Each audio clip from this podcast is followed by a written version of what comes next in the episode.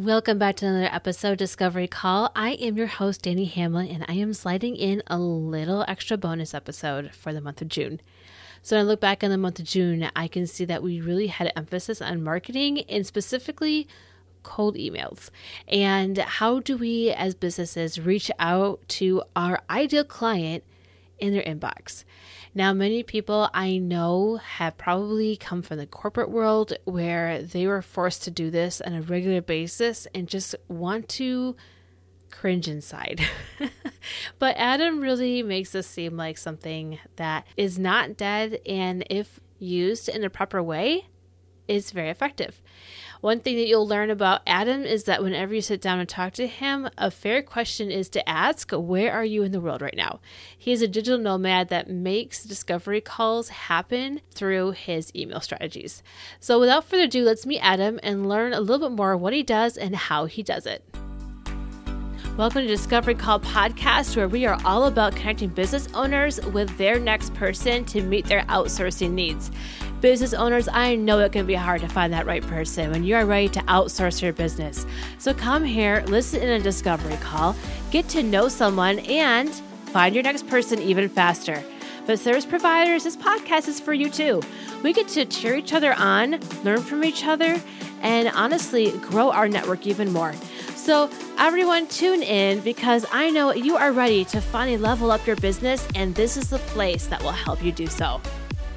All right, welcome to the podcast, Adam. Can you tell our guests a little about who you are, where you're at right now, and what you do? So my main focus now, and you you know you asked where I am. So right now I'm in Austin, Texas. I've been here for a few weeks. I'll be here for a couple more weeks before I go on to the next next location. But I'm a digital nomad, quote unquote. I have an online business where we set up sales appointments for startups and some larger companies as well, and we do it all through cold email email outreach. So we send out cold emails on behalf of our customers. We manage the inbox. We do the follow ups, and then when someone wants to talk to our customers, we just put it on their calendar.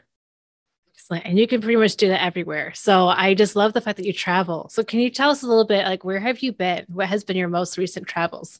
Yes, I was in uh, I was in Italy, and then I went to Switzerland. Then I was in New York for a bit. Then I went out to uh, Hawaii for a few months. Austin will end up being about five weeks, and then the plan is to go to uh, Israel, Tel Aviv for a bit, and then I'll go to Cyprus for a few months, which is a teeny tiny island in the Mediterranean, and then the plan is to go back to Europe for the summertime in the south of France. Okay, that is absolutely fascinating. I love it. yes. All right. I think I met you in Hawaii. So I think that's where I connected with you. So that is so cool. yeah, I probably had a I probably had a better tan and a better view, but it's okay. that's, that's all right. Awesome. Really break down this process because you know when we talk about discovery calls, and this is the name of the podcast, is really all about getting them onto that call and really selling whatever it is that you're doing. And half the battle is getting the people actually on the call. And that is really what you focus on. So, what is that biggest hurdle that people have to overcome to honestly even get on that call? Yeah. So, uh, we focus, we specialize in cold email outreach. It's what we did with our tech startup. It's how we got all of our big customers. We got MasterCard as a client because my business partner cold emailed their CEO, Ajay Banga, who was gracious enough to get on a few phone calls, my business partner to mentor him. And then it turned into a client, uh, in MasterCard becoming a client for us. So we've always leveraged cold email. And that's when I, I remember I was having a conversation with one of the tech startups I'd been advising. This was just over a year ago now. And he said, Hey, my uh, head of sales is struggling to get meetings on the books. Can you talk to her? And I found out what her challenge was on the email side of the house. And that's when I decided to start email outreach company with my business partner. And to your question about what are the biggest challenges, number one, it's just even getting over that psychological hurdle of cold email doesn't work. And I hear that all the time. Email doesn't work. It's dead. And in a way, they're right. Cold email doesn't work just like Instagram ads don't work, or billboards don't work, or Spotify ads don't work, or newspaper ads don't work, or whatever that is, they don't work if we don't know what we're doing. And we were forced to learn it the hard way. So, I mean, there's a number of common mistakes that people make when it comes to cold emailing. But the first, frankly, is just that psychological hurdle of does this actually work? And then what are those just simple fundamentals that you need to do in order to make it work? Excellent. So, yeah, that first thing is honestly getting over the fact that this does work, right? It's just there's an art to it. Like one trick. I don't want you to give them all away because this is your business. But like what is one trick when it comes to cold emailing that really helps people even just reach out? Yeah. And, first, I, love giving all the tricks. If I can help you all sell better, get more people uh, on appointments. I, and depending who's listening, whether you're a small business, a startup, maybe work in sales, maybe work at a big company, whatever that is. I, I just, I love sellers. I love small business. I love startups. So if it helps you guys sell better, even if I don't make a penny from it, I, I really don't care. So I'm happy to give all the tricks that I possibly can. So the, the first common mistakes that people make is number one, the great thing with cold email is you can get as targeted and as niche as you want. So if you want to reach out to sales managers at Fortune 1000 companies, you can narrow in on just sales managers at Fortune 1000 companies. Like you can get very niche. So number one, it's getting niche and knowing who your audience is, who is your market, who is your potential buyer. Number two, can we please keep emails short, sweet, and to the point? Emails, especially cold emails, should never be more than four, five, or six sentences tops. Every sentence should be on its own line. Make it easy for them to read.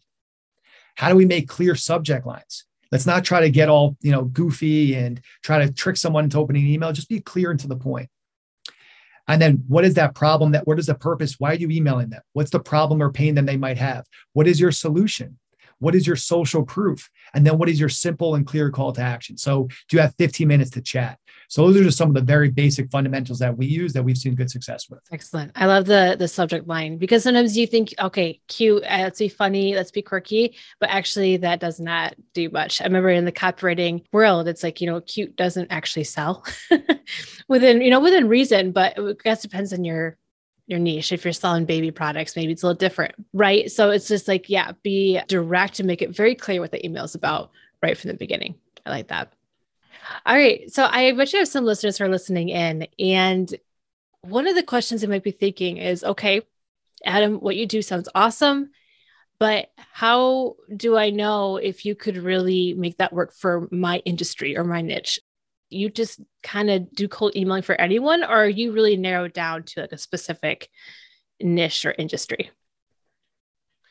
The two main sets of people that we don't work with is one, if you're B2C, and two if you have a very niche audience so part of cold emailing is it is a numbers game so you know if there's only about a thousand people or so to reach out to it's not going to be a good fit to work together. Doesn't mean you couldn't still leverage cold email yourself. We just wouldn't be a good partner to work together. But uh, we like to work with anyone who's b2b and as long as you have a large enough audience to reach out to it can work across industries. You know we have clients that uh, we have some that do workshops for corporate companies around health and wellness. We have some that uh, sell a machine into hospitals and healthcare centers that kills viruses. We have some that have a talent acquisition software, tech companies. Like it can work for anybody, uh, but we specialize in B2B um, as well as in uh, you know people that have a large enough niche or large enough audience to reach out to. And there's another part of your business that I think is um, fascinating is that you know about outsourcing, right? So part of your business is outsourcing and having other um, independent contractors come alongside you. What has been your experience with that? Yeah, it's been something that we've we were not good at, uh, and I was not good at in my my previous days and the reason why is when you're outsourcing you're working with people that aren't in the office they're not by you every day it's so critical that you are absolutely clear that you have crystal clarity with them that the instructions are laid out the expectations are laid out the systems are laid out the processes are laid out you have to be crystal clear with that and that was something that i was not good at now my business partner and I, because we're both traveling around the world and our entire team is from all different parts of the world as well. I've never met any of them in person.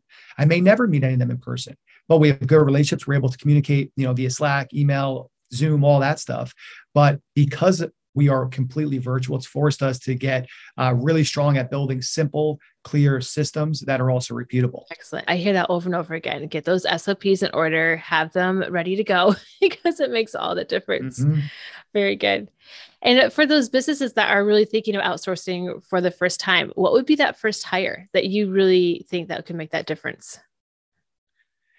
yeah, w- one of the things I do on the side is I, I do a lot of coaching with small businesses. And uh, I have this conversation with them a lot because a lot of times, as entrepreneurs, especially, we just want to put everything on our plate. Hey, I'll just do it. I'll just do it. I'll just do it.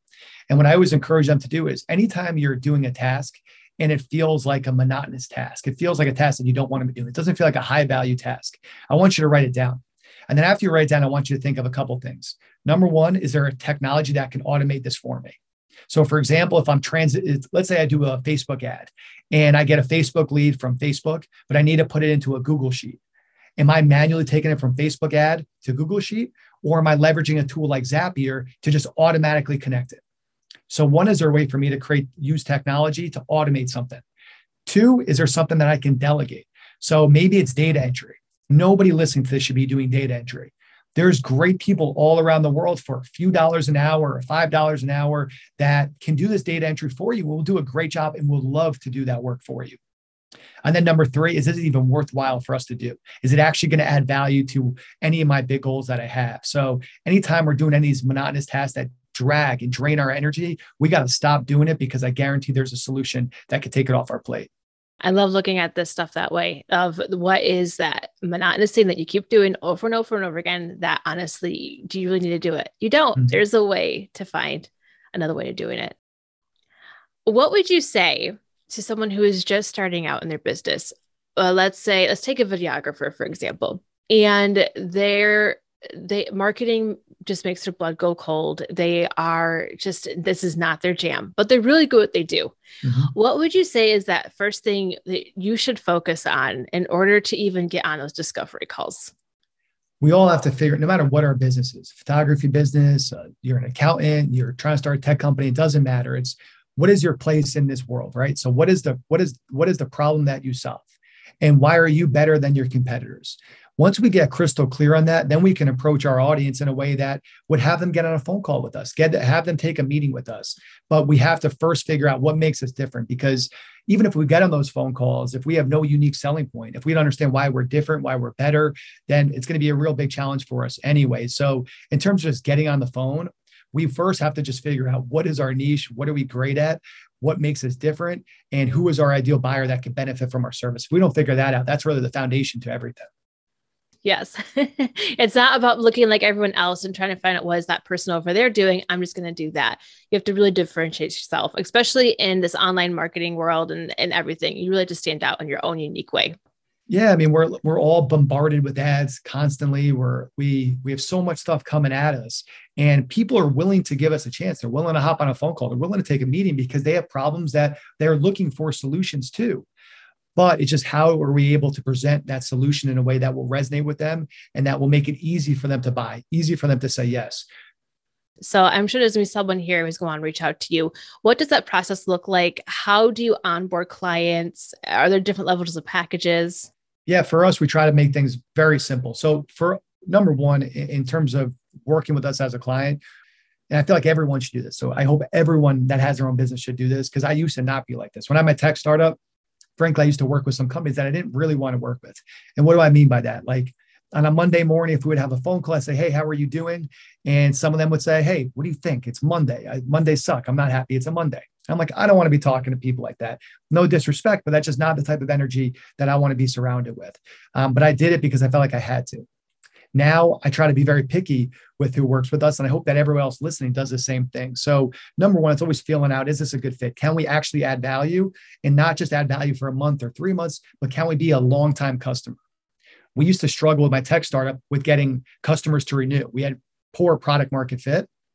Now our whole focus is getting less customers, but making sure that they're the happiest customers in the world and they want to keep giving us more money because we're providing more value.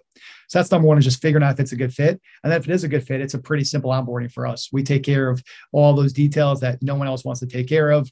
We help you, you know, set up the email address that we have access to. We do, we take care of all the details. It's actually a very easy onboarding for our customers. Adam, what is it that you are learning right now? So my main focus in terms of a learning right now, I'll give a business focus and I'll give a personal focus. So my main focus on the business side is around the systems piece because I feel like the systems piece is so important. It's what we've done a good job at now we now that we do have hints of product market fit and we are doing well how do we take this thing to the next level how do we create better systems to make sure that our team can do this at scale how can we create better systems to get new customers to onboard new customers so creating the new systems is a huge huge huge thing for me. Um, so that's on the business side is just we got to become masters at systems if we want to be living a life we're all over the world. So that's that on the business side. On the personal side it's about just for me my challenge to myself is always around how do I continue to find joy everywhere that I am? And um, I feel very blessed to be doing what I'm doing right now and being able to experience so many different parts of the world and meet so many different types of people. I feel so blessed with that. Um, but I always try to, how can I be more grateful? How can I experience more joy? Because um, I know there's gonna be a time that I'm looking back on this and I'm gonna say, wow, that was such a blessing, such a gift. So for me, it's trying to find joy in where I am and not always thinking about, you know, where I want to be. Yes, excellent. Be fully present where you are. That is key. Adam, thank you so much. If anyone wants to reach out to you, where do you hang out the most online? Obviously, probably email, but where are you at? Yeah, so uh, I'm most active in terms of social media on Instagram. You can find me at Adam I Rosen. You can find me on LinkedIn, you know, backslash in backslash Adam I Rosen. You can uh, check out our website if you want, eocworks.com. And you can email me if you like at adam at eocworks.com. Excellent. Excellent. Well, thank you so much, Adam. It was awesome having you on the podcast. No, thanks for having me, Danielle. And, and like I said earlier, it's always a pleasure to talk to you. So thanks for having me on. Well, it was awesome having Adam on the podcast today. And I love the fact that he mentioned that email is not dead. And there are so many ways in which we can leverage emailing in our businesses that we may not be thinking about right now or it just makes us honestly uncomfortable to really think of trying to climb that mountain. So I know that Adam would be more willing to talk to anybody about this. And if you are interested in hiring him to help your business move forward in this area, I know he would love to talk to you. So, without further ado, I am just so thankful that you joined me for this little bonus episode today, and I will see you next week on another Discovery Call.